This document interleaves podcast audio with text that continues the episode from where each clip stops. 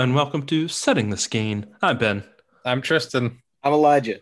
And Doug, where the heck are you?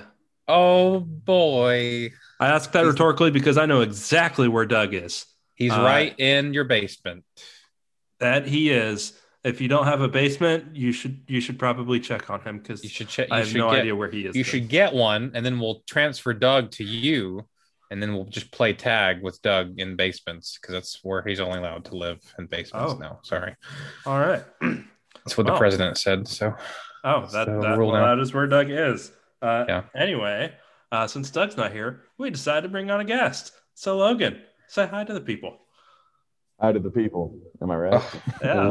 Wow. but yeah, I'm Logan. I'm happy to be here. Uh, it's been a couple weeks, but glad to be back. yeah. So it's always good to have you back, Logan. Uh, wow. Logan, why did we bring you on this week? Well, uh, the movie that we are talking about today is Nacho Libre, the 2004 mega hit, as I call it. But it is in my top 2006. five- I'm so sorry. I was caught up on Na- Napoleon Dynamite. 2006 mega hit, and um, it is in my top five favorite movies of all time. Uh, partially because of nostalgia, partially because I just really enjoy it. So All right. Well, there you go. Uh, Tristan, I think you've got some uh, good Yeah. information on that movie pulled up. I've got the sweet, sweet facts on this film. I know you've all been dying to hear about it. Hmm. 2006 Let's is hear it. Nacho Nacho Libre, directed by Jared Hess, also known for Napoleon Dynamite, who we we were talking about before the episode. Um, and it feels that way too when you watch this movie. Um, it stars uh, Jack Black, of course, the man himself, um, Ana de la Reg, Reg, Reg, Reguera. Uh, uh, sorry, I'm gonna try my best. Um, Hector Jimenez, Darius Rose as Chancho, of course, um, Moises Arias, um, and and quite a few other uh, people that we are not super familiar with. Um, but of course, we know the two main ones. Um, so yeah, there, All there's right. your cast. Well, thank you. Uh, this movie uh, was not received particularly well. Uh, it's got a 5.8 out of 10 on IMDb, a 52% on Metacritic, but its Google audience rating summary is a 4.9 out of 5 stars. So No, that, that's what it I'm says. not. Even, I'm not Well, even hey, a little bit surprised. can you go to Rotten Tomatoes real That's quick? what I'm pulling up right now. I just wanna know Uh, the the audience... audience- score is 54%, and the tomato meter is sitting at 40%. Wow. Okay. So well, it seems like mostly people are pretty split. Um, either it's um, not necessarily like the best thing in the world, but I, I guess it's not really the worst thing in the world. well, hold on. and ratings, like a 75 is like split. 50 is like okay, this isn't.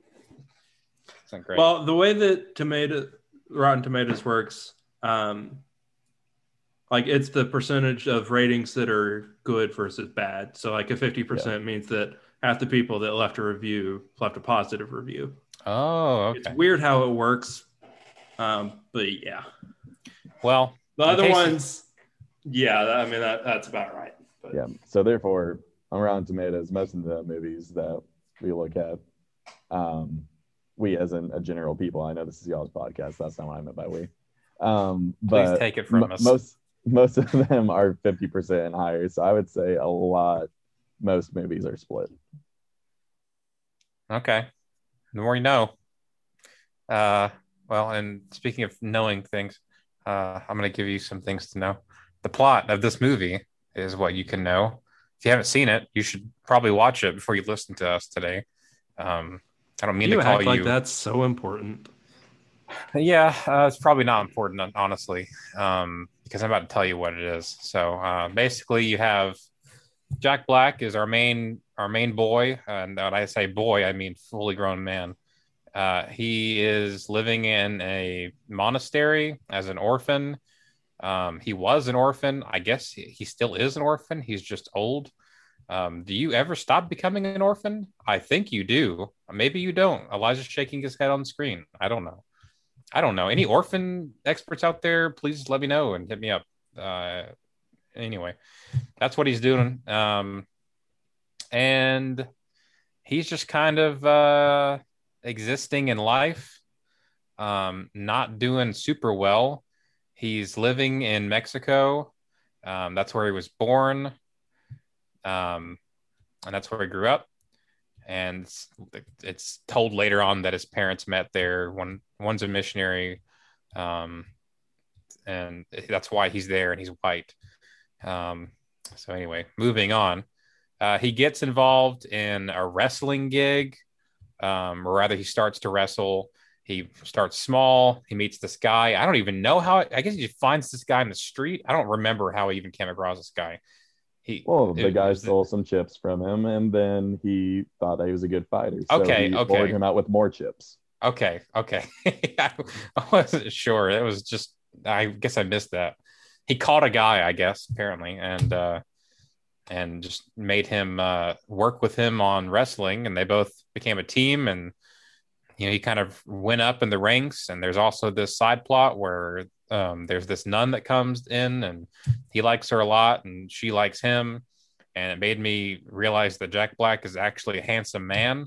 Um and then we get to the end of the movie where he beats the the big bad uh the leader the the the, the baddest dude of them all when it comes to wrestling and then she loves him for it because she sees him do it and there's also this little kid at the orphanage who wears a mask and wants to be like him um and they're friends and that's that's But Nacho by, Libre. But by the end of the movie, as far as we know, they still have their vows of celibacy. She stays a nun. He stays a Sure.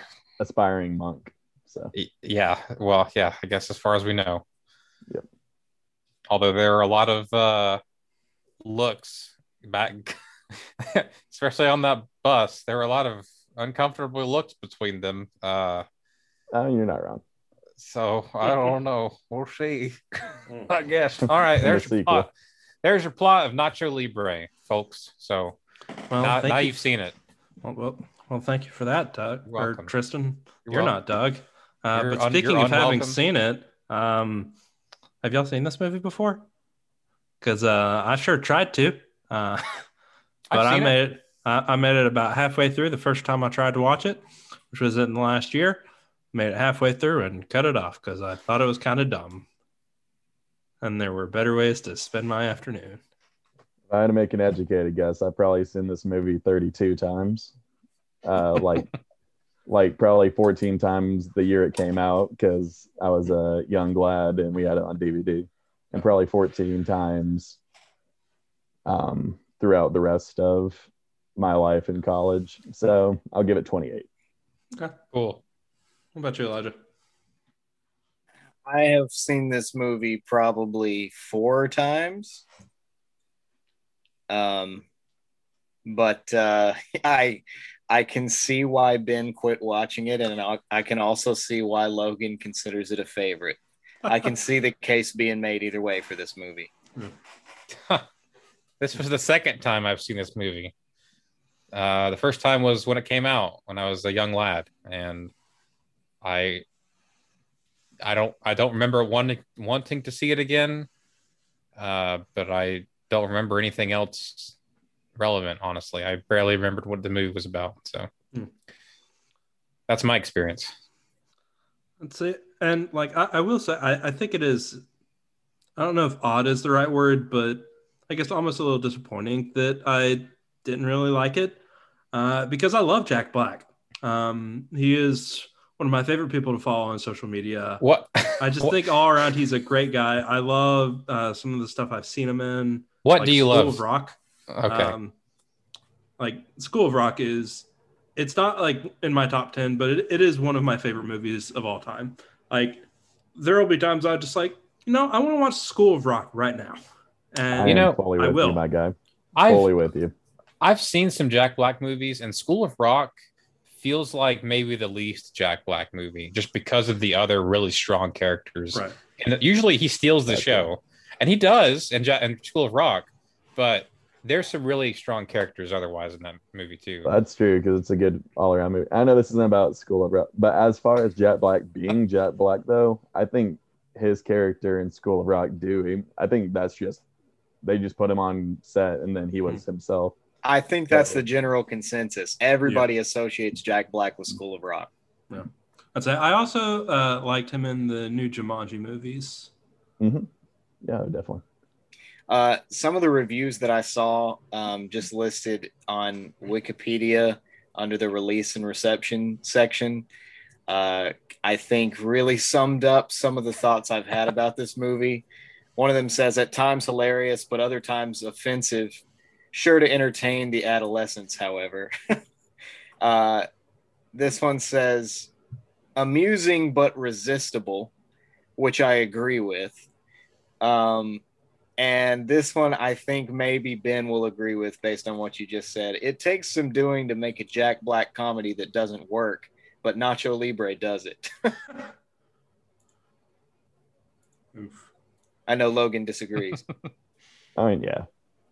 I- also, I definitely see both sides as an adult now. But um, as a kid growing up and watching it and quoting it in my everyday life, no, I can't see it at all.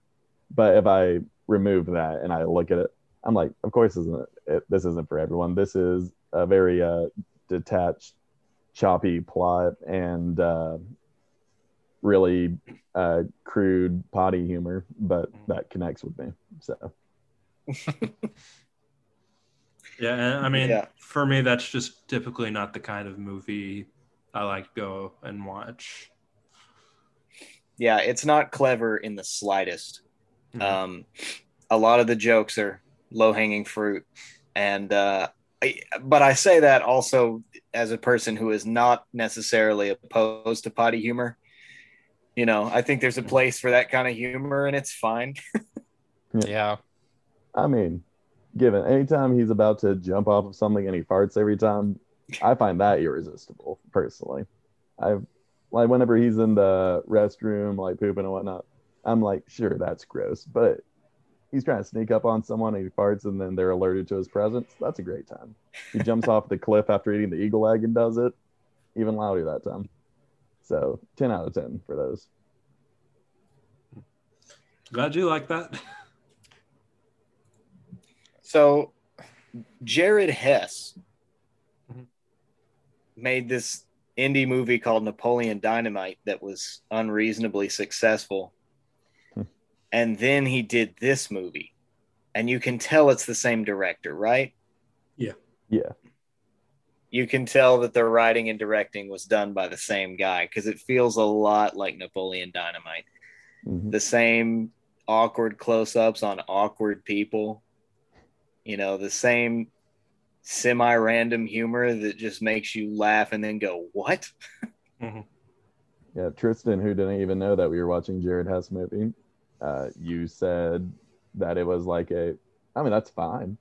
You said that it was like a gross Napoleon Dynamite Yeah. or a nasty Napoleon Dynamite, whatever you said. So even without knowing that, you picked up on that. I think will say, I, I think it works a little bit better with Napoleon Dynamite. Um, that may just be like my sense of humor likes Napoleon Dynamite more, but yeah. And I think it's know your audience. I think that a wider age group can enjoy Napoleon Dynamite, Mhm. uh, even though that one's pretty immature humor too. But it works a little bit better because they really settle in on the campy thing. Well, Yeah. this one, this one does a lot of shifting between um, the awkward campy humor and then sometimes trying to be overly sincere and then sometimes being straight up a little kid. So this one bounces a lot more than Napoleon does. Yeah. I mean, Napoleon Dynamite had a more believable, um, which is a weird thing for me to say about that movie, but had a more believable romance there, I Mhm. think. True. And and then in Nacho Libre, uh, you I mean, you rely like li- it literally throws in a fart noise sometimes when he just does something, like he just farts you know like it's like i laughed uh, don't get me wrong i thought it was funny but it's not clever you know like elijah said and it's just thrown in whereas you have something like napoleon dynamite is funny because it's so awkward the whole time and it and the jokes come from that awkwardness rather than the jokes coming from jack black being gross You know, Yep. But you spoke on the romance, and yeah, a really, really, really attractive nun coming to the monastery, and then one of the monks uh, trying to date them. Yeah, that's not a believable romance. But even their interactions, um, it is a lot more comical rather than their like real awkward romance in Napoleon Dynamite. But in Nacho Libre, um, I do find myself more attached to those two characters and um, like their conversations because they're trying to talk about uh, real things, and you can tell the whole movie that Nacho uh, Ignacio, Nacho is his luchador name. Ignacio doesn't uh, fully grasp like what it means to like uh, be there at the monastery and like helping these kids and like serving the Lord, which he thinks he's always doing. But you see how little he knows about all that, and he gets a lot of his information from um, Encarnacion, and then so you see a lot of like wisdom from her and she's not just like this pretty faced nun that comes in she comes in and she's actually like the only non completely comical character in the monastery like she's actually there to like try to teach lessons and uh, serve the purpose that the monastery actually has so uh, the romance not believable at all but i enjoy watching those two characters more as far as trying to get something out of it. Hey, by the way, Nacho is actually a nickname for Ignacio. It's not just his wrestler name. Okay, I was wondering why they flip back and forth. Yeah. Very nice. Um, I don't know if we were recording yet, but Logan, you mentioned Masterminds, which is a more recent movie that Jared Hess did, starring uh, Zach Galifianakis and a bunch of SNL uh, comedians. Uh, similar to Nacho Libre, it's actually kind of based on a true story that apparently Jared Hess thought was so ridiculous it needed to be a movie. Uh, Nacho Libre and Masterminds both fall into that category. And um, I've said before, I actually really like Masterminds as a comedy. It's really funny. Uh, a lot of it is stupid humor, but it is really funny. But I, it has occurred to me that probably the the biggest weakness with that movie, Masterminds, and the reason it isn't that popular is because they tried to be too funny too much. Like they tried, they they like jammed every joke they could think of into the movie. Every every bit they could think of that they thought this might be funny, they put it in the movie. Um, and and it gets to a point where you kind of feel like maybe they were just throwing stuff at the wall to see what sticks and I think there might be a bit of that in Nacho Libre as well. Maybe Napoleon Dynamite too. Maybe that's just a trademark. Um, just you know, if you think of something funny that fits with these characters, just go ahead and put it in the script, even if it seems just totally out of left field. Sure. Um, if you Elijah had to rank the three Jared Hess movies, what would your order be? I have a I, guess. I I don't know. I think um if only one of those movies should have been made, it should be Napoleon Dynamite. Mm-hmm. That's the hero we needed. Oh yeah, um, yeah, absolutely. Yeah, and I'm gonna put Nacho Libre at the bottom. And that's the order I thought you were gonna put in. okay, Which, yeah. Now again, I will say, totally understandable. Freaking, some of the jokes in Masterminds absolutely slay me, but that's not what this podcast is about. So let's move on. uh, the plot in this movie is kind of a simple one. Um, like you've got this dude who goes on pretty much a journey to find himself. Um, yeah, you classic. even really want to call it a journey. It, it's um, a it's a dumbed down version of the hero's journey.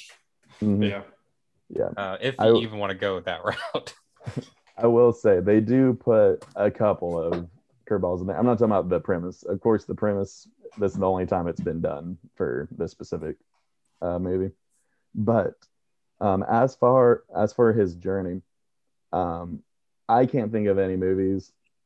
I'm sure there are, but where the hero like gets a something that they think is their calling, and then they just really stick with it, even though Nacho is super super bad at wrestling. They're embarrassing. They are very very bad. I've seen that happen before, but I can't think of a movie where the person sticks with that calling and then are like, am I doing it for the wrong reasons? And then once he figures out the right reason, which um, turns out to be that he wants to um, raise money uh, for all the orphans so that they can get a bus and go on field trips and have a better life. Once he figures out that calling uh, with Encarnacion's guidance, then all of a sudden he's doing it for the right reasons, and then things go a lot better. Because usually in the hero's journey, they're already like super good at what they do. They just face a big trial. So even though it is a kind of cut and paste plot, I think that that was a unique aspect of persevering and then finding the right reason for what he's doing. Again, I've seen it many, many times, so I pick it apart a lot more than a human should Hey, for a movie uh, like this. I'm, I'm not going to complain about that because you can pick this apart, I think, a whole lot easier than the rest of us can. Um, speaking of that, though, uh, there's one thing that you mentioned while we were trying to figure out uh, what we wanted to talk about uh, that really stuck out to me. Um, you mentioned one thing that you had really uh, kind of focused on was the religion in this movie. Um, obviously, you know, the movie takes place at a monastery, so um, you know, there's a lot of Catholicism in there, but uh, Ignacio isn't really. Uh, do you want to speak on that a little bit? Yeah. And so he's growing up in the monastery. At the beginning of the movie, he's like a 14 year old kid or 12 year old kid as they're showing him, and he wants to like wrestle and whatnot. And so he's just kind of going through life like a lot of the students, uh, like a lot of the orphans do at the monastery, whenever he's like in kind of a more monkey, monk like position, not monkey, but Monastic. um, so yeah, so whenever it shows the little teenage him, like he's all upset that he has to like do these duties, and he like pile drives the chips, which I do anytime I pass by a bowl of chips, and you can just you can just see that he is not happy to be there. And then he's an adult, and he has that little monologue when Encarnacion when he's trying to convince the kids in Encarnacion that he doesn't wrestle and that he thinks it's wrong. And then he's like, I get to wake up every morning at 5 a.m. and make some soup. It's the best. I love it. And then um, I get to sit alone in a bed all of my life. So you see all of his resentments with um, like living in the monastery and not being able to live life the way that he wants to. And then, like I said, Encarnacion comes in and she's just kind of this guide to point him in the right direction and help him realize why he's there. And so as a little kid, I just viewed this as like a comedy movie. And then as I'm watching it now, um, regardless of religious views, um, just as far as like finding purpose and everything, then I listen to what she's saying. He's like, Is it always a sin to fight? Is that always wrong? And then she's like, No, not if you fight for something noble. And then um, God will bless you, whatever force um, will bless you, and things will go a lot better if you fight for the right reasons. But if you do it for vanity or pride, then things won't go as well. and so then I start thinking about areas in my life where I'm like, well, am I doing this because it serves some purpose, or am I doing it for vanity and pride because I like the attention or I like the goodies I get that people throw at me, like they talk about in the movie? But All the treats, Um, dog treats, I often throw your way whenever you're near me. yeah. So uh, just as I've watched this multiple times and as I'm older, I get to watch it and I'm sitting there, I'm saying all the quotes that I enjoy saying, and they make all the funny like Christian jokes. Like they're in the monastery and they're making jokes. He's like, um, he says the word bums, which of course is um, outdated, but he's like, I saw some homeless men here and I wanted to pray for them. And he didn't want to. He was trying to show her how strong he was, and that was just his excuse. But then um, you look at all those little jokes and then you just see how naive he is and you see that growth as well as i watch this older and pass all the slapstick and quotes i'm able to find all those things and i sit here and with that soundtrack in the background too i'm like very inspired so i watch it in that light as well a lot these days if you're willing to dig deep enough, you can find a message in anything. That's true. Yeah. True. but at, Te- at least what she says about fighting is an explicit message so Yeah, anyone you're right. can receive that one at least Teaches you a little bit about love at the end when he's getting his foot, the man's foot on his head slash neck Mhm. region. I don't remember. it, it was like right above his diaphragm below his neck yeah oh, and he looks over and sees her come in. He's like, "Oh, I'm gonna fight for the right reasons." Mm-hmm, because the kids come in too Yeah. Oh yeah, yeah, they do. he sees everything right there and then the theme sees song everything he loves. playing And that's what I have to say about the religion. How do you guys feel about the soundtrack? Because this is one of my favorite soundtracks, especially the theme song, because I love that little doo doo doo doo. Yeah, it serves the movie well. I think it really pushes the themes along really well. The beginning, the first song, I think it like plays in entirety probably, and it comes back around several times. hmm Uh, the man of God, or what is it? How does it A go? religious man. A religious man, yeah. Like, I am a religious man. And then the penny whistle starts playing. Oh yeah, that's that was a good one. Yeah, Mhm. I thought. I I mean, I wasn't blown away. It was, you know, Yeah. Wow. it wasn't like John Williams or anything, True. but it But but it, like the, you but the themes went well. Like you said, I think it serves the purpose well. And then for the zany, um, more fun scenes, those songs are fun, get you bobbing your head. So I Yeah. think that they captured tones well uh, with the songs in this movie. Yeah, I agree. Excellent. What do you guys think about the like music? Yeah, I think it serves the movie well. Ben? Ben says, "I I, don't know." I mean, I don't have anything else to add to that. Um, it, it fits. Um, Ben says, "I like music." it's not something I'm gonna go take time out of my day to listen to. But I mean, it, it, it goes well with the movie. Keeps things moving. Again, I have a different history with it. So, so obviously the Glad music do. stuck with me. So I wanted to see what it was like just objectively, and you let me know. so thank you. All right, I've got a question for you boys, and it was something I thought of at the beginning of this movie, and we don't have to come to a conclusion on this, but the question is, was this a white savior movie? You are not the first person to ask that question, Tristan. Oh well, I hope not. yeah, this movie's controversial. Um, and you know, obviously, they just like Jack Black, and they knew who they wanted to cast in the lead role. They like the way he does comedy on screen, Mhm. so they made it work for him. They wrote it in so that he's the kid of a Scandinavian missionary, just so they could have Jack Black. So, um, you know, whether that's whether that's a bad thing or not, I don't know. Um, I I don't think it's like, um, I don't think they sat down to be like, okay, we're gonna we're gonna make a movie loosely based on this real guy because it is sort of based on a true story. I don't think they sat down and said, but we're gonna change him to a white actor because we got to have a white person in the in the driver's seat, you know, like they do for a lot of movies. It's just that they wanted Jack Black because they liked how funny he was on screen. So they just did what they had to do to make it work for him. Um, Yeah, well, I mean, Jack Black carries this movie on his back, so the whole the whole time. I mean, I mean- Chancho, but yeah, Well, well, I'm just other kidding. people help, but he's the one. Car- he's in the middle. You know what I mean? hundred percent. Um, and um yeah from the light white savior perspective like like i was saying earlier he is not like the admirable hero for most of the movie. He's doing everything for the wrong reasons.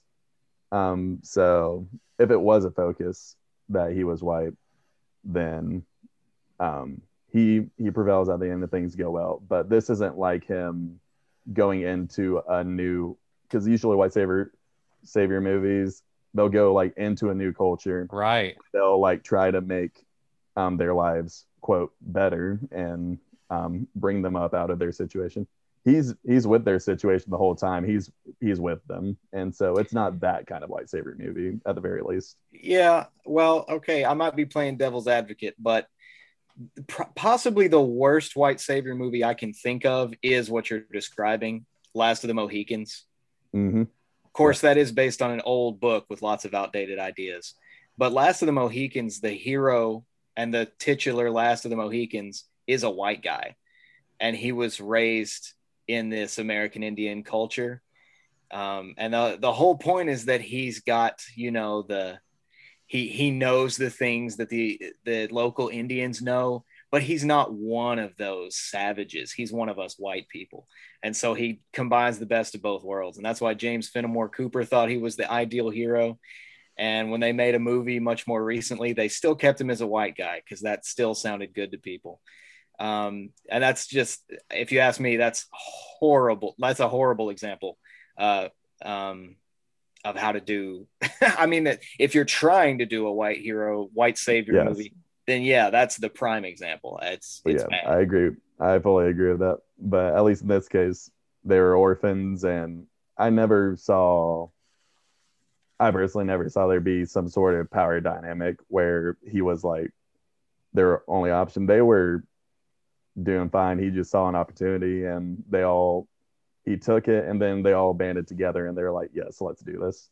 And then he got them ten thousand pesos, which now is about five hundred dollars. It was more back then, but still, good bit of money. And the stakes are just very, very low relatively, and so I don't think any of it. You see, like in like a knight in shining armor. I think I think it's more just a little situation, and then they do the thing. Well, it's about it's about him. He, I mean, it's just his journey at you know at, he's at the monastery. He's an orphan there. He gets out. He goes and does his own thing. He's successful eventually, and he comes back, um, and he helps out the kids in in his new, more successful position. You know, Yep. bringing in he- money or whatever. Yeah, and he relied on them for that to happen, as far as inspiration goes, at least. But Yeah, Um, so from that perspective, me personally, I'm like, I don't see a last Mohican kind of thing, but yeah, I fully understood that point. Um, on an, in another vein, um, 2006 was a very different time. So now we can look at it with the lens of is it okay for him to go around using his uh, very bad Mexican accent? And then we can assess that for sure right. which uh, obviously the character grew up in Mexico. He speaks Spanish, and that's he would have that accent. But as for like you were saying, they just really wanted Jack Black, so they needed to force that in there. And uh, his accent's not particularly good, so I see how we have controversy and trouble there. Uh, go ahead, Tristan. Yeah, if I may, uh, you know, there are a lot of movies. This is a little, little bit off topic, but there are a lot of movies where you have ca- just characters who all have, for some, like even if they're not a not British or not American, or if they're just from a different culture or a different race or something, and they're in a movie that is explicitly a certain culture, like you know, a movie about um let's say a movie set in England during World War II or something, right? Like they have a very specific kind of accent. And there are a lot of movies where you take you'll you'll take actors from different backgrounds and like maybe there would be some Americans in there, maybe there'd be some Indians in there or something, you know, and it's like they have their own accents and voices, but now they're trying to sound British. And it's like it doesn't always work. And I I think just in general, if movies would stop doing that and just just let them be a good actor, just instead of having Tom Cruise try to do a bad British accent, just let him talk like an American. We get it. We get that he's supposed to be British. You can establish that in other ways. Just let him speak the way he can. Let him do his thing instead of having him try to do all these explicitly British things. I think I make sense? disagree. Have you ever seen the Kevin Costner Robin Hood? No, No. No. Well, he does not have a British accent, and everybody else is English. And here's American Robin Hood in the middle of it. It's like Cowboy Robin Hood. It feels very um, dissonant. okay. Yes. Maybe that's a bad I- example. I agree that it would not. It would be un dissonant is the best word to use. If Get, oh, I okay. saw that. Let, let, let me let, us say Game of Thrones. All right, it's a not, it's a fake place, Uh huh. but everyone just talks with a British accent by default. Not everyone, but most of them do by default. If you're culturally from Westeros, you talk with a British accent, and Right. you don't have to. That's just how they did it. That's just how they cast cast it. Yeah, Tristan, that's a great example. Like, and, and we've talked about problems with fantasy fiction before. Yeah, People just, everybody thinks fantasy fiction, when they make new fantasy fiction, they think they have to do Lord of the Rings. So everybody has to be British. But uh, why? You know? right. And also, you just reminded me of, I think I've talked to you guys about this before. When I was in ninth grade, they made us watch this movie about the Odyssey, and supposedly everybody's Greek, but they had this bizarre hodgepodge of accents. Hmm. Like Hermes shows up and he sounds like he's from Boston. It's so it's so weird. It didn't work at all. So yeah, I think Surely it just- can, though. You know, like Elijah's Wood. Elijah woods isn't British, but they had him do an accent for, you know. I mean, when I watch uh, Les Miserables, it takes place in France. Almost all of them have British accents. At least watching it, and a lot of those actors aren't British. When I'm watching it, I don't have any dissonance as it happens. So it can, it can definitely happen. It can definitely blend well as far as um, what can make everyone happy, as far as staying in your own lane culturally, like as actors. I don't know the answer. I don't I, know, mean, but I, I think a lot of it is, you know, this is just what like people of today are accustomed to. Like we don't see a lot of movies that are in foreign languages that perform well, like until you know fairly recently. Like we had Parasite win Best Picture, um, and like there were certain people who refused to see it because they didn't want to read subtitles, which is ludicrous because it's an incredible movie. Um, and honestly, I wish more movies that do take place in foreign countries would, you know, use their native languages. Like, I mean, like Les Mis, like it takes place in France. Let's let's watch it in French. Yeah. yeah, I, I agree with that. it, I w- think it wouldn't another- sell as well, but I think it would definitely be better. 100%. I think that's another conversation, but I do Fair. agree with you. I think over What- time it would sell as well. Go ahead, Elijah. Yeah, well, um, the the I think at least most people who have a problem with this movie, um, it I, it's from from most of what I've heard and, and read, um, it's it's mostly just uh, you, you could summarize it by saying it feels like a mocking stereotype. Um, and I was reading some of these things earlier today. Um, I remember reading a website that was trying to answer the question Is Nacho Libre racist?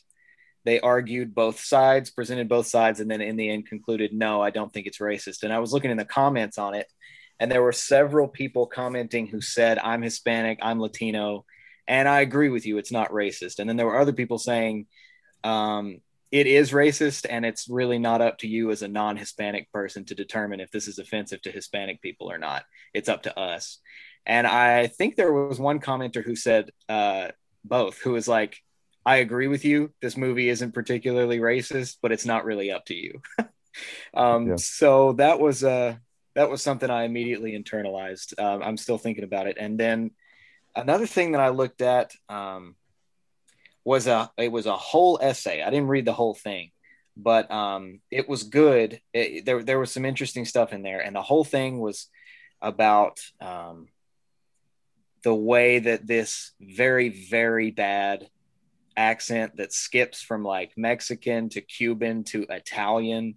It's skipping through all these like um, familiar movie stereotypes that we've heard before. Like we've heard these accents before, and Jack Black is uh, recreating them in certain scenes, and the person is kind of arguing about like what um, what kinds of caricatures these certain accents conjure up in the minds of of viewers and you know may, maybe the, maybe this essay was wrong but it is interesting and i think it's worth considering and um that it, it boiled down to kind of this whole thing is like performative brownness.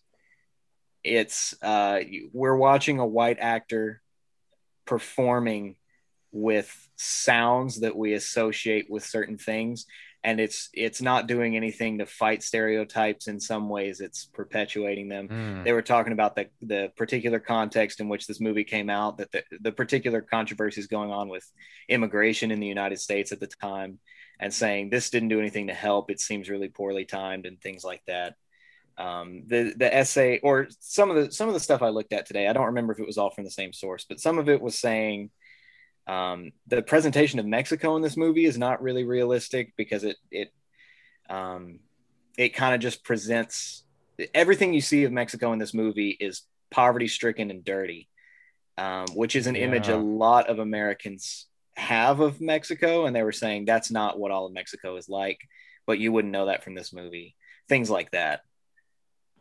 I mean, Right. that in particular is a common issue with the depiction of Mexico throughout a lot of modern everything. Uh, Yeah, even the ones without this problem. So Yeah. Um, like there is something, I don't know if I read it or heard it, but every time you see a picture of Mexico in a movie, TV show, it's always yellow. Yeah, With, like it's got a film over it. right. Um, or like a filter or something. But like that, that's not what Mexico is like. Right. Now, when you see in a movie, when you see white people from America vacationing in Mexico, it doesn't look like that. no, Interesting. Like you- so like you see James Bond go through there, and it looks awesome. Yeah. so it, it it it raises a question for me. If if you have a movie such as this where it's it takes place in Mexico, it takes place at a monastery, um, seemingly in the middle of I don't I don't know at like It, was like in the desert between different cities, basically. Yeah, what it seemed yeah. like. there's a village nearby um and village implies a small thing it's a village so like it's not a very wealthy area that it takes place in seemingly if the plot is that but you want you, you know you you but at the same time it's perpetuating a stereotype so I I don't know what the answer is. I'm not a filmmaker, but I'm curious. I'm, it just makes me think. You know, like what is the answer? Like, do you need to change your your your plot to incorporate different elements to fight that stereotype? Um, do you have a responsibility to do that as a filmmaker? You know, it just makes me think about it, all these questions. Yeah. Well, um, as far as the setting of this movie goes, um, they have a lot of vibrant, pretty colors in a lot of areas of the movie. And so, again, I've been watching this my whole life, so I don't have a fresh perspective on it. But um, whenever I'm watching, I'm like, that looks like a good place. Oh, look at that Mexican street corn. That looks delicious. And so I have a lot of positive imagery The with this movie, and it makes me it makes me want to go to that area personally. Um, as far as like depicting Mexico in a way that strays away from the way that we've seen it in Hollywood, no, I don't think that this um, helps that happen. And I think it is the responsibility of other movies to show a more realistic view of Mexico and other countries that uh, we view in only one light. Afghanistan, I know the light that we view that in uh, based on movies. so Yeah, Right. And You're- that's, you know, it's a, we, none of us have ever been there, but you know, it's a country full of people with day jobs and stuff. Like it's not what, it's not what uh, we were kind of initially thought. I mean, growing up hearing things about Afghanistan, you thought it was just one big landmine, yeah, but you thought it obviously it's not. just a big desert with AK 47s and a giant Right. landmine. And that's all they ever show us in the movies. So, Right. yeah, trust me. yeah your your art reflects you know uh, so much especially when you have a lot of power like someone like jack black you're going to watch a jack black movie because he's famous you know people are going to come see it. And when you're when you want to make something like this and you because you think it's funny you think it's a good script or you think you like the message or whatever whatever it is and the elements of your movie such as you know living in a poorer area or having you know an orphanage or something like that. If these are elements of your movie and they perpetuate a stereotype about said place where you're having the movie you know you i think you have a responsibility at that point with the power you have to do something better with that power. Even even though you have a vision that maybe inadvertently perpetuates the stereotype of that um you still you, you know you still have to be careful of these things and be aware of what you're doing Mhm. Um, and this just being kind of a more like cartoony comic movie, wherever it was going to take place, I wouldn't suppose it was going to be a realistic depiction of wherever it was. But I will, um, it definitely could have more authenticity and whatnot of the area if Jared Hess has any familiarity uh, with such areas.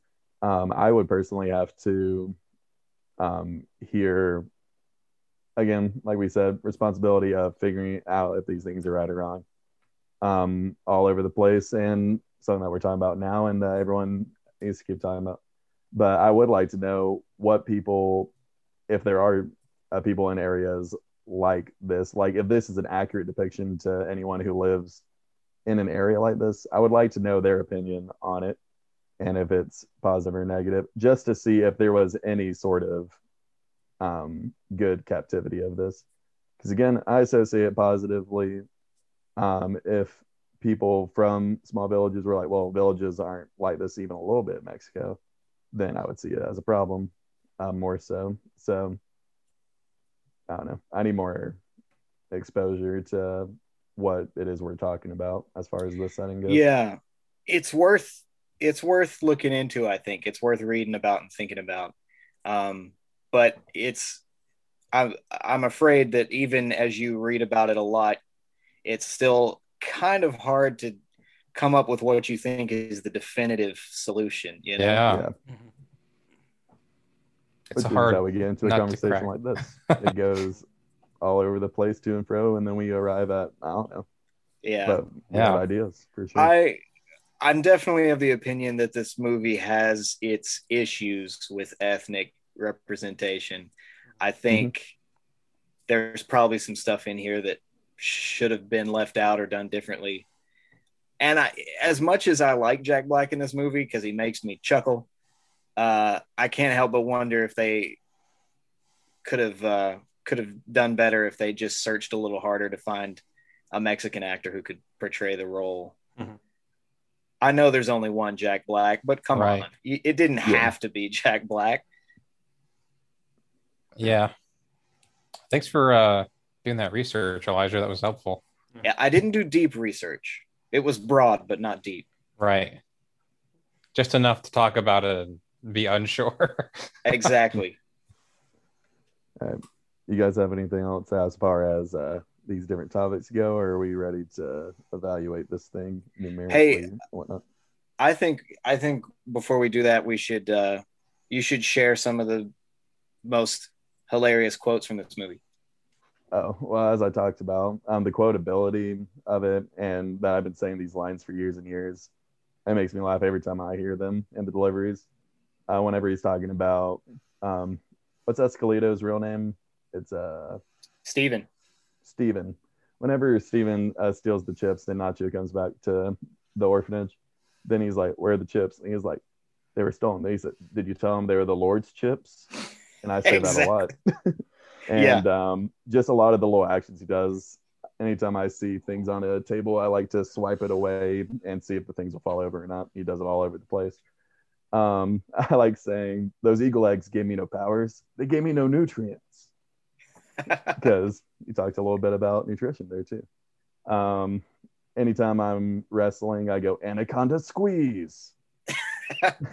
oh, I have plenty, but what stood out to you guys as far as quotes? Oh, and I now I like the part where he's like, I spent my whole life looking up to Ramses, but turns out he's a real douche.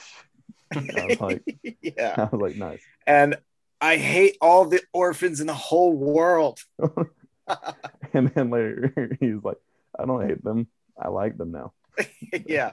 Honestly, like I was criticizing this movie and then we got back into just quoting the lines that made me laugh when we were watching it and my the score I was going to give it is slowly climbing back up. and it still has a lot of that Napoleon Dynamite presence. Like uh, whenever he's sliding an entire plate of toast under um, Encarnacion's uh, Encarnacion's door, and then she opens the door. It's been about 20 seconds since he did that, and then he's just like now standing up. It's those little cadences and whatnot. Where I'm yeah. like, this I is my style. I actually burst out laughing when he puts at the beginning of the movie when he puts the chili. I don't know what it was. What was it supposed to be? Um, Gruel. It, it's gruel. It is. Okay.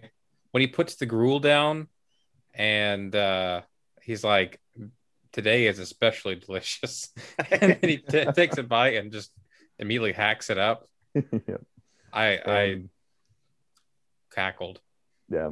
Um, the songs from this, I'm always singing that Ramses song from the party. Ramses is number one. He knows the secret of desire, little trumpet. And then uh, Encarnacion, where uh, favorite line is, I ate some bugs, I ate some grass, I use my hand to wipe my tears. So Every good. time. it is Yeah. comic genius. But And the- I uh, the- oh, go ahead. Go for it. Okay, I was just gonna say the line I say the most, almost on a weekly basis, is um, anytime someone talks about anything I'm wearing, I go, "Well, you know, beneath the clothes we find a man, and beneath the man we find his nucleus." Because I always love that line. so, what I are you like- gonna say, Tristan? I liked when they were in the bathroom and he mentioned about the egg. He was like, "They gave me no nutrients." yep. Logan mentioned that one. Oh, did you? Okay. Yeah. Yes, And but it- I am glad that you liked it as much as I did. Yeah. And heaven forbid if anybody ever puts corn in front of Logan, you know what's going to happen. Uh, get that corn out of my face. And when he threw that corn at the guy and it went to his goes eye, into his eye socket. what the heck? It was bad. just See, on. a lot of the humor in Masterminds is like that too. Jared has Jared Hess has a particular fingerprint. He does. but yeah, I love the quotes in this. Me and my cousin Evan specifically, we love just walking around the house doing things like he does, um, saying lines. Anytime someone tells me to list off my favorite anything, I say Encarnacion's list. I go, my favorite animal is puppies. I love serving the Lord. Hiking, volleyball. My, My favorite, favorite color, color- is light tan. Exactly. Yep. Good stuff. So yeah, this movie just warms my giblets and uh oh, and I like it when he said they're just little ninos trying to release their wiggles. exactly. Yeah. Ooh, all right. All right. Well, on that note, um, I think it's time to score this sucker. If this is your first time listening, we use a pretty simple scale here, uh, just one to 100. Uh, you can kind of think of it like an American grade scale. That's what we do most of the time. Uh, a one, a uh, 100 means it is a perfect movie. It has no flaws. Uh, the scale cannot be broken. Uh, a one means that it is an irredeemable pile of turds. So, who wants to go first? I'll do it. It's all you, Tristan. Okie dokie. I'm gonna give this movie a 67 All right. Because, uh, well, I don't really have a great reason. I just kind of picked that number. sounded sounded right to me. Um, it's like a D. Um, it's funny. I laughed, but there was just not a whole lot of substance here for me. And that's how I feel. That's how I felt about it. So All right. I don't have much else. You heard you heard me talk. All right. Who's next? Me, Elijah. Uh, in my opinion, this is not a good movie. I would never say it's a good movie, but it's a fun time and it is highly quotable. And even if I try to dislike this movie, which I don't, you hit me with those quotes Logan listed, and I am going to laugh. Um, so I, I was about where Tristan was, but I'm going to lift it up to a 70. Just bump it up to the next letter grade, in my opinion. Fair. Fair. Every All right. every little bit counts. All right. Uh, Um, Logan, I think you and I are both going to skew the curve a little bit. Um, so do you want to go first or you want me to? I'll go first. Okay. Um, I'm not gonna skew it as much as you think I am, though. okay. Um, being one of my favorite movies, it is one of my favorite movies. But um, I also want to spread in a little bit of like looking at this as a movie rather than just my personal experience with it. So my personal experience, hundred every time, love it. But if I'm looking at it as a movie, with that 100 swaying it heavily, um, but just looking at the different things I've said throughout this podcast, I give it a 92, 92, excuse me okay. and um the 90 because that's a good number and then the extra two because i do love it that much but okay. All I- I, think that the things i've said i've made enough of a case where in my heart it's a 92 and it just depends if the audience can come to see it the way I see it. But I Oh, will not uh, make it anything higher than a 95. So 92. Okay, well, th- this audience does not agree with you. Uh, this audience being me. Um, I mean, I'll, I'll be frank. I, I I don't like this movie. Um, I've got no interest in ever watching it again. I think it's kind of dumb. Um, It is. yeah, it, it's really not for me. If you like it, great. Um, I don't. Um, I think there are, are a few problematic things in this, like we've discussed already. Um, and that did bring my grade down a little bit. Uh, I'm going to give it a 48. Um, Ooh. yeah, uh, I, I didn't have a good time. there were a couple parts that kind of got a cheap laugh, but a cheap laugh does not a movie make. So, Fair. Did you enjoy talking about it at all? uh, yeah, I mean, it was a good discussion. Um, but yeah, uh, that's it. Fair's fair. I'm glad I made mine in 92 Yeah. All right. to account for that 2% that wasn't a 50. Boy. Uh, well, after plugging that into our patented scoreometer, Barrel, barrel, barrel.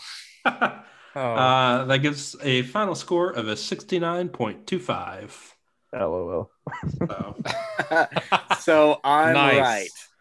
exactly. Unless we're playing Price is Right rules, in which case Tristan is right. oh. True. All right. But anyway, that was Nacho Libre. Uh, Wow. It was a movie. It happened. Uh, what are we talking about next week, guys? I don't know. Doug's It's- excited for it. Doug Oh, is yeah. excited for Just it. Just kidding. I know. It's Star Uh, Trek 2, The Wrath of Khan. That's right. We're going to boldly go where no man has gone before, Except at least for- on this podcast, Yeah. uh, because somehow we've never talked about a Star Trek film. We've talked about Star Trek on the podcast, but never any of the films. Uh, Doug's a big Trekkie, though. Uh, Trekkie, Trekker, whatever it's called. Trek, Trekkie. I've heard it. I am ways. too. I I've heard too. it both I, ways. I haven't watched the original uh, series or the original series movies, Mhm. but I'm a big fan of Next Generation. Uh, so All right. Well, this is not that. Yeah. But yeah, uh, be sure to tune in next week as we talk about Star Trek II, The Wrath of Khan. Uh, and also be sure to follow us on social media at Viter Media. Uh, see all the cool stuff we're doing. We've got new episodes of Setting the Skiing every Wednesday and new episodes of Tea with Doug G every Monday night. Uh, and yeah, until next week, I'm Ben. I'm Tristan. I'm Elijah. I'm Logan. And this has been Setting the Skiing. Y'all have a great week.